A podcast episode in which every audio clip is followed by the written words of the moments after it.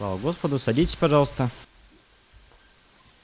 Как видите, не всегда техника идеальна, но слава Богу, что мы можем даже вот в таких ситуациях просто петь от сердца, от души, прославлять Бога. Ну что, время изучать Библию, верно? А Мы, как христиане, как верующие люди, естественно, приходя в служение, приходя в церковь, приходя к Богу, это немыслимо, чтобы мы, а, те, кто любит Господа, не чтили, не уважали Его Слово, и нам было бы оно неинтересно.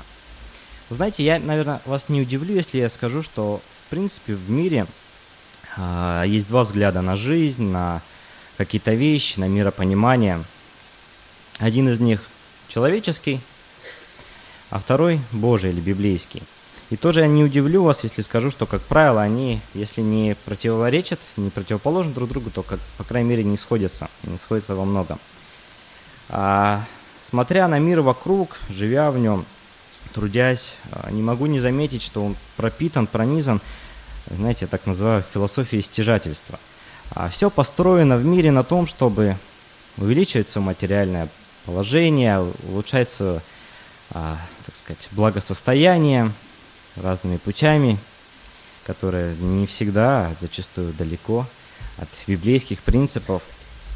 Это поиск личной выгоды, а, поиск то, как э, сделать так, чтобы было мне хорошо, а иногда только мне.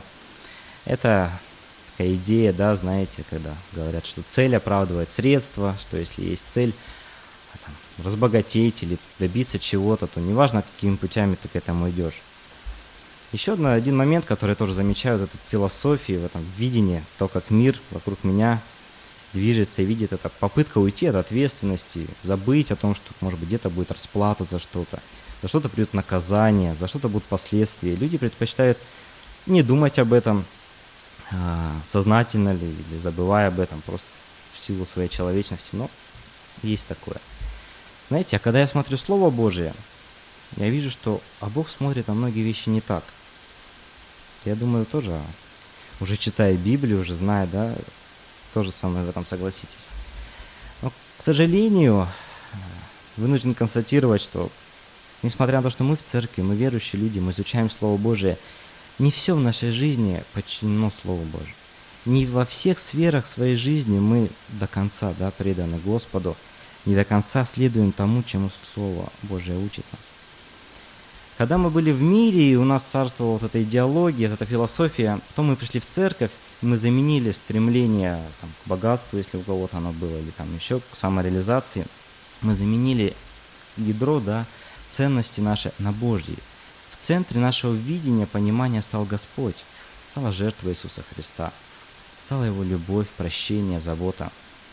И в духовных вопросах, а, связанных а, с верой, с церковью, мы становимся очень последовательными, очень твердыми, принципиальными, щепетильными, да, очень четко придерживаемся каких-то там, строгих правил, может быть, того, что Бог нам открыл, мы очень крепко за это держимся.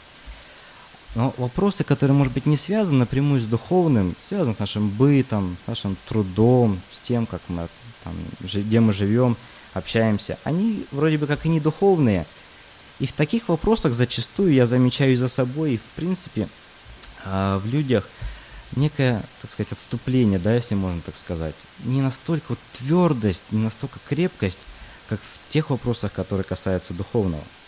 И знаете, читая Писание, я для себя увидел один отрывок, который очень ярко, очень четко показывает, обличает да, сердце, как мы поступаем в таких вопросах. Я хотел бы сегодня вместе с вами прочитать а, отрывок из Евангелия. Это будет Евангелие от Луки из 16 главы. Прочитаю с 1 по 13 стих. И вместе с вами после этого поразмышляем. «Сказал же и к ученикам своим, один человек был богат и имел управителя, на которого донесено было ему, что расточает имение его. И, призвав его, сказал ему, что это я слышу от тебя. Дай отчет о управлении твоем, ибо ты не можешь более управлять.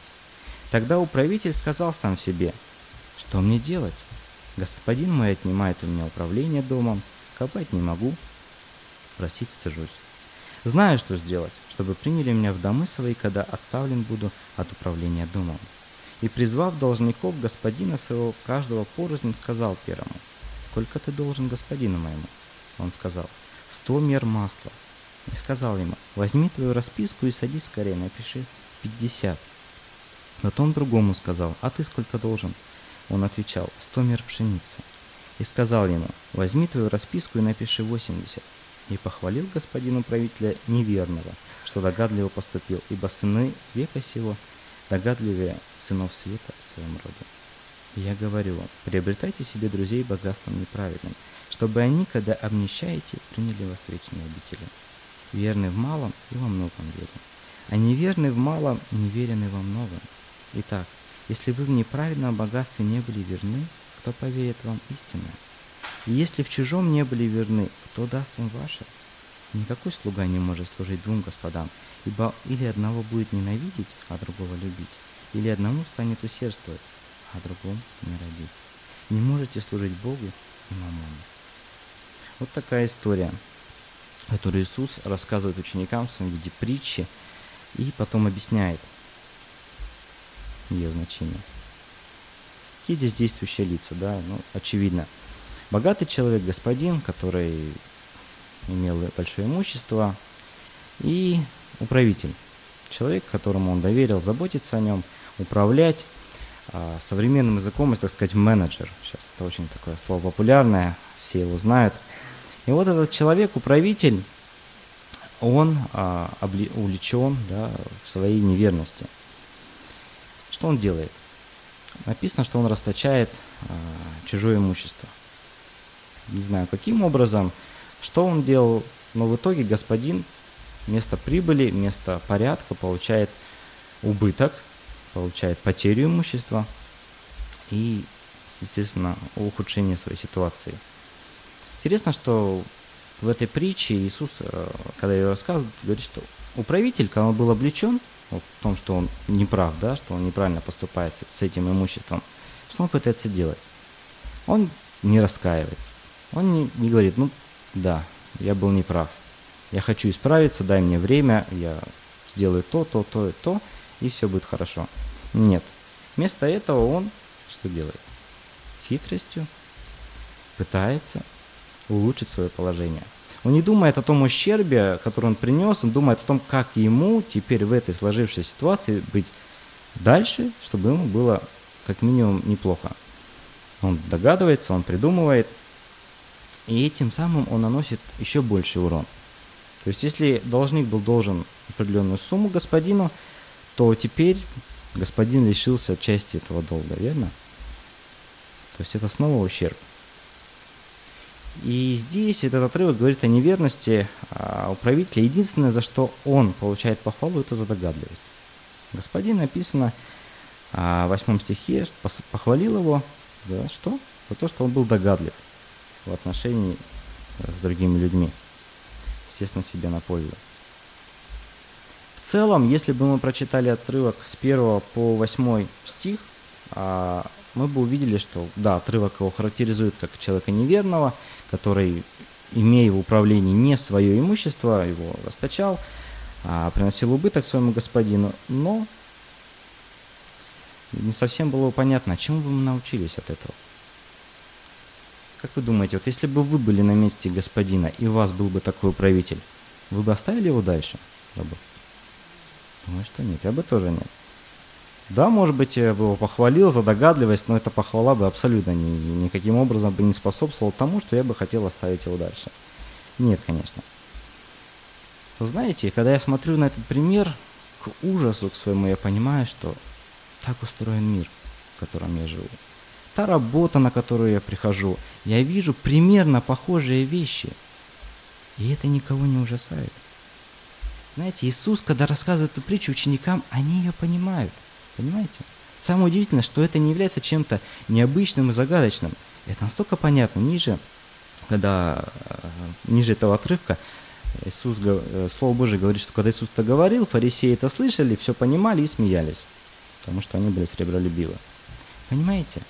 Философия мира так устроена, что человек готов ради достижения своей выгоды, своей прибыли расточать чужое имущество, делать, приносить урон другим людям ради своей выгоды. И пример этот был бы положительным только для мира, если бы мы остановились на этом стихе. Но дальше Бог говорит, а как на самом деле должно быть?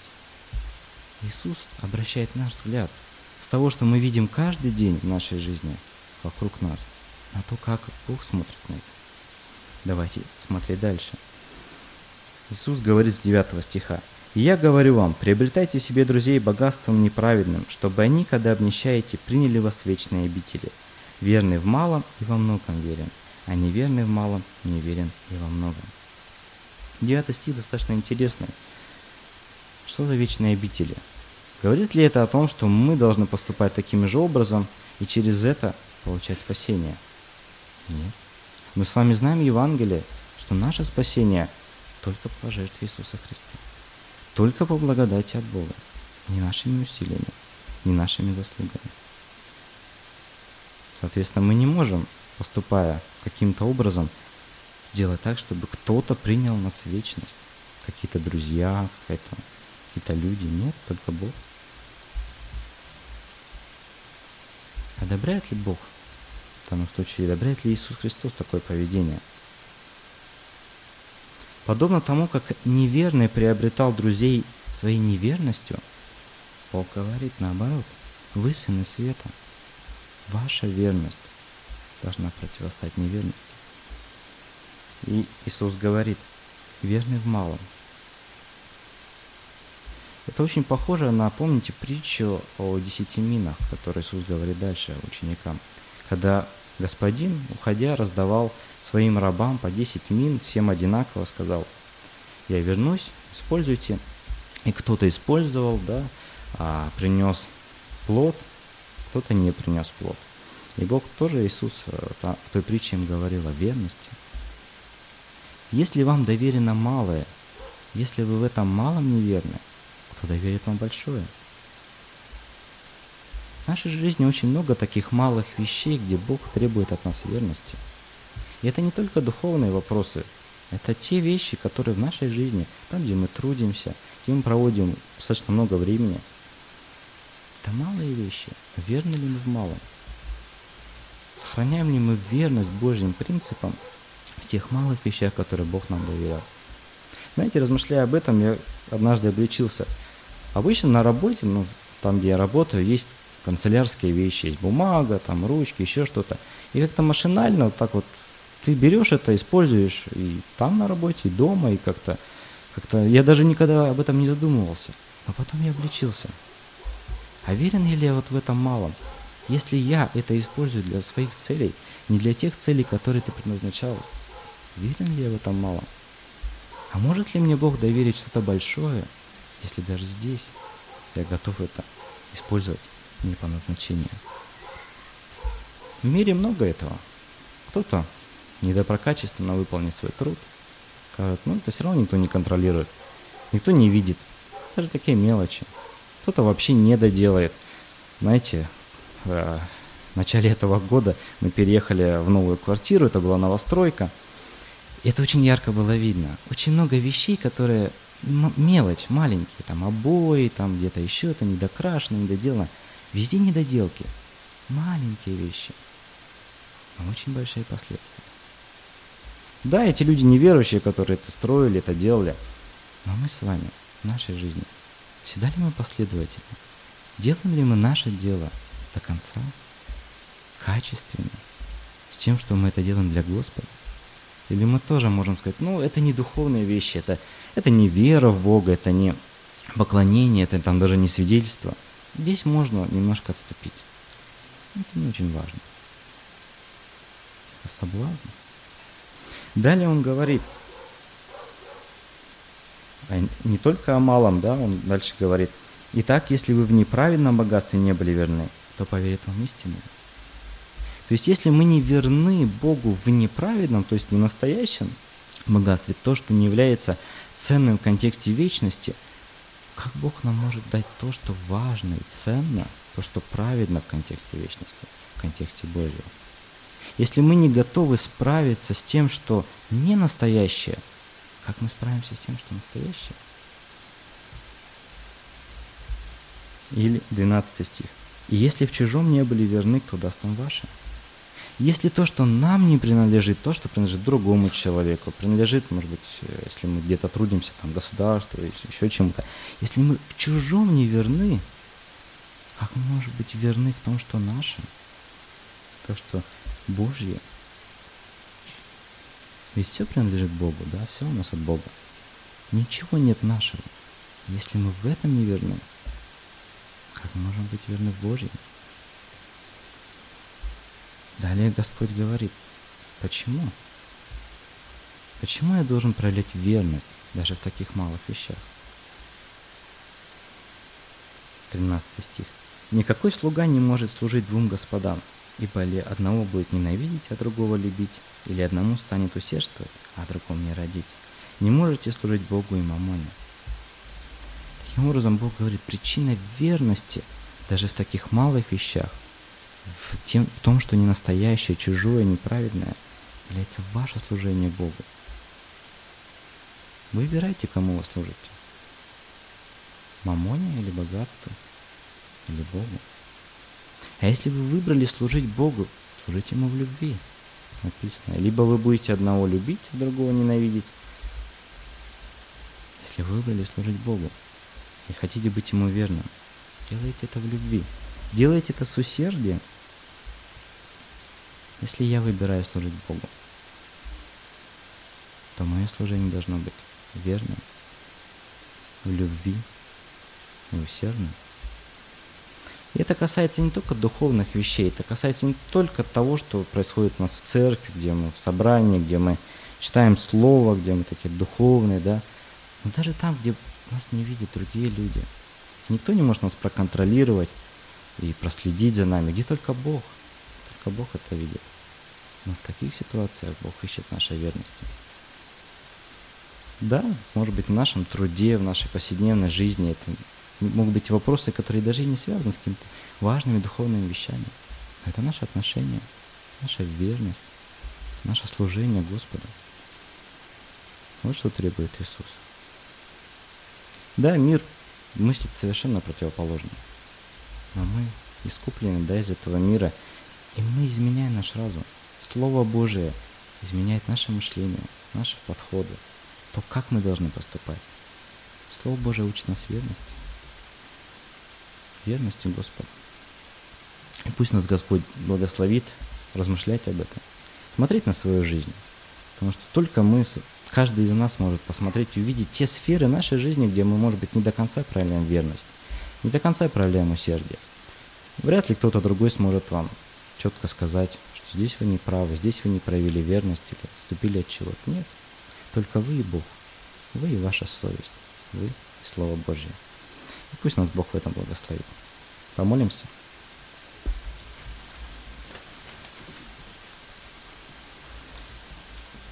Дорогой Господь, наш Небесный Отец, спасибо Тебе за Твое Слово, Господь. Я не перестаю благодарить Тебя за Твое Слово, которое открывает Твои истины, Господь. Открывает Твой взгляд на вещи, Господь, на мир вокруг меня, на мое положение в этом мире, Господь, на мою ответственность. Спасибо, Господь, за то обличение, которое Ты даешь сердце, Господь, когда я вижу какие-то вещи в своей жизни, Боже. Спасибо, что, Господь, Ты даешь силы изменять там, где это нужно, Господь. Восстанавливаешь, показываешь, Господь, нам правильные пути. Делаешь кривое прямым. Удаляешь всякий неверный путь и всякую неправду, Господь. Спасибо Тебе, Господь, за Твою любовь, Твою заботу, Господь. Что Ты с любовью готов помочь, показать, Господь научить, Боже. Пусть Твой Дух Святой работает в нашей жизни, Господь. Работает в наших сердцах, в наших поступках, Господь. Дай нам силы и мудрости быть верными, Господь, до конца Тебе. Все делать во славу Твою, Господь. Что бы мы ни делали, где бы мы ни находились, в труде или в заботах, Господь, чтобы наше сердце было до конца предано Тебе. Научи нас этому, Господь. И пусть через это тоже воздастся слава Тебе. Наш Бог Отец, Сын и Святой Дух. Аминь.